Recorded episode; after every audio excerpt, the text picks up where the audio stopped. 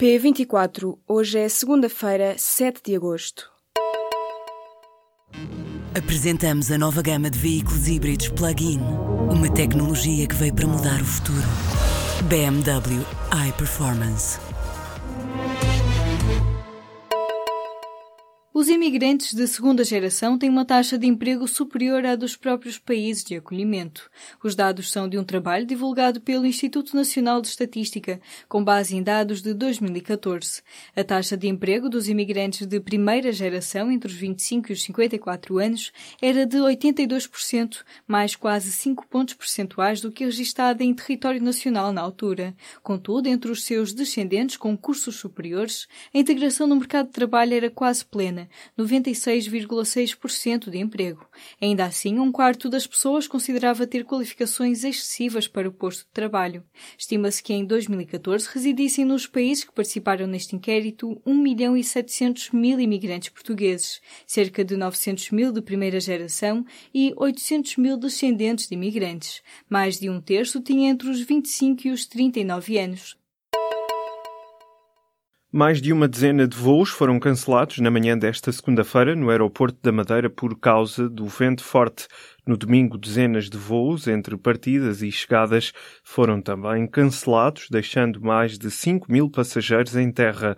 De acordo com o Instituto do Mar e da Atmosfera, a costa sul da Ilha da Madeira está sob aviso amarelo até ao final do dia de terça-feira, devido ao vento forte com rajadas da ordem dos 80 km por hora. Entre 2014 e 2016, nove guardas prisionais foram expulsos por tráfico nas cadeias. Os objetos que entram nas prisões portuguesas pela mão do corpo prisional são, sobretudo, drogas e telemóveis. Numa investigação foram instaurados 21 processos disciplinares aos elementos da guarda. Para além dos nove que foram expulsos, três foram suspensos, três multados e três repreendidos. No ano passado, 12 guardas foram privados de liberdade por esses e outros crimes. Neste momento, há sete encarcerados. Em declarações ao público, o presidente do Sindicato Nacional do Corpo da Guarda Prisional aponta o dedo aos diretores das prisões. Jorge Alves diz que os diretores são os primeiros a violar as normas. Explica que há casos em que alguns nem passam pelo pórtico de segurança e deixam entrar pessoas sem revista. O presidente moçambicano Filipe Nyusi e o líder do principal partido da oposição encontraram-se pela primeira vez desde 2015. Este pode ser um passo para o fim das hostilidades, depois de o líder da Renamo, Afonso de la Cama, ter exigido uma maior partilha do poder depois das eleições de 2014. Segundo o comunicado da presidência, no último domingo os dois líderes falaram e chegaram a acordo sobre os próximos passos do processo de paz, que esperam estar concluído até ao fim do ano. Em outubro de 2013, um jovem entrou numa escola secundária de Massamá com duas facas e feriu dois colegas e uma auxiliar. Ricardo, nome fictício, tinha 15 anos naquela altura e o caso chocou pelo que podia ter acontecido. O público procurou o caminho percorrido pelo antigo estudante que até era bom aluno, foi transferido para o Centro Educativo dos Olivais em Coimbra. O caso depressa chegou ao espaço mediático. De acordo com o advogado Pedro Proença, todo o processo foi bastante doloroso para os pais. Atualmente, Ricardo vive no estrangeiro e, segundo o público apurou, vem de férias regularmente a Portugal. A defesa do estudante alega que terá sido vítima de bullying. Foi por isso que teve aquela reação que podia ter sido fatal. A família decidiu que o melhor para o jovem seria continuar a estudar no estrangeiro.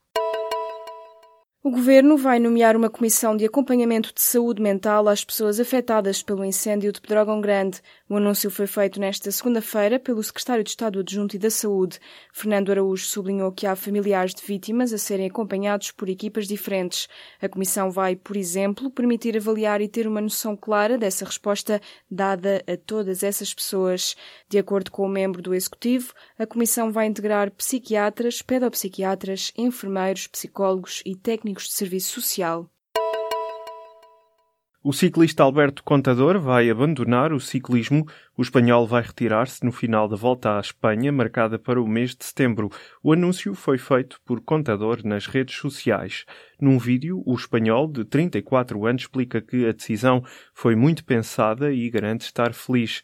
Antes de deixar o ciclismo, Alberto Contador vai tentar a quarta vitória na Vuelta. Durante a carreira venceu por duas vezes o Giro de Itália e a Volta à França.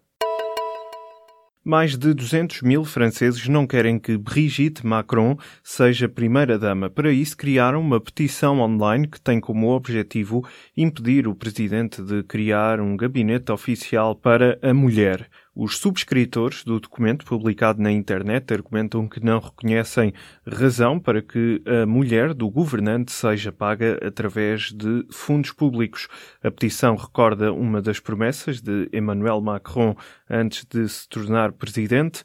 O caso surge numa altura em que a popularidade do presidente francês continua a cair. No último mês, a aprovação de Macron caiu 7 pontos percentuais para níveis abaixo dos 40%.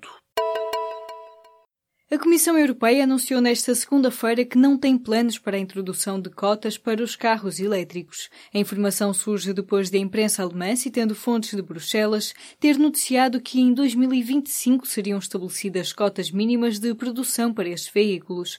As cotas surgiriam para acelerar a retirada do mercado dos automóveis movidos a gasóleo e gasolina. Uma porta-voz da União Europeia respondeu que nenhuma das medidas que estão a ser estudadas passa pela introdução de cotas para carros elétricos elétricos. Apesar do desmentido, o vice-ministro da Economia alemão defende que o país deve mesmo introduzir cotas obrigatórias. O social-democrata pediu a abertura de um diálogo para estabelecer metas vinculativas entre a Alemanha e os parceiros europeus. Os Estados Unidos exigiram à Coreia do Norte a suspensão dos testes nucleares o secretário de Estado norte-americano afirmou ainda que essa é uma exigência para o regresso de Pyongyang à mesa das negociações. Esta é a primeira vez que o chefe da diplomacia norte-americana refere um passo concreto a seguir pelo regime de Kim Jong-un com vista ao reinício das negociações sobre o cada vez mais avançado programa nuclear da Coreia do Norte. As negociações a seis entre a China, os Estados Unidos, a Coreia do Norte, a Rússia, a Coreia do Sul e o Japão sobre o programa de armas nucleares norte-coreano foram suspensas por Pyongyang em abril de 2009. No fim de semana, o Conselho de Segurança da ONU aprovou mais novas sanções contra a Coreia do Norte que visam privar Pyongyang de receitas anuais de mil milhões de dólares procedentes das exportações.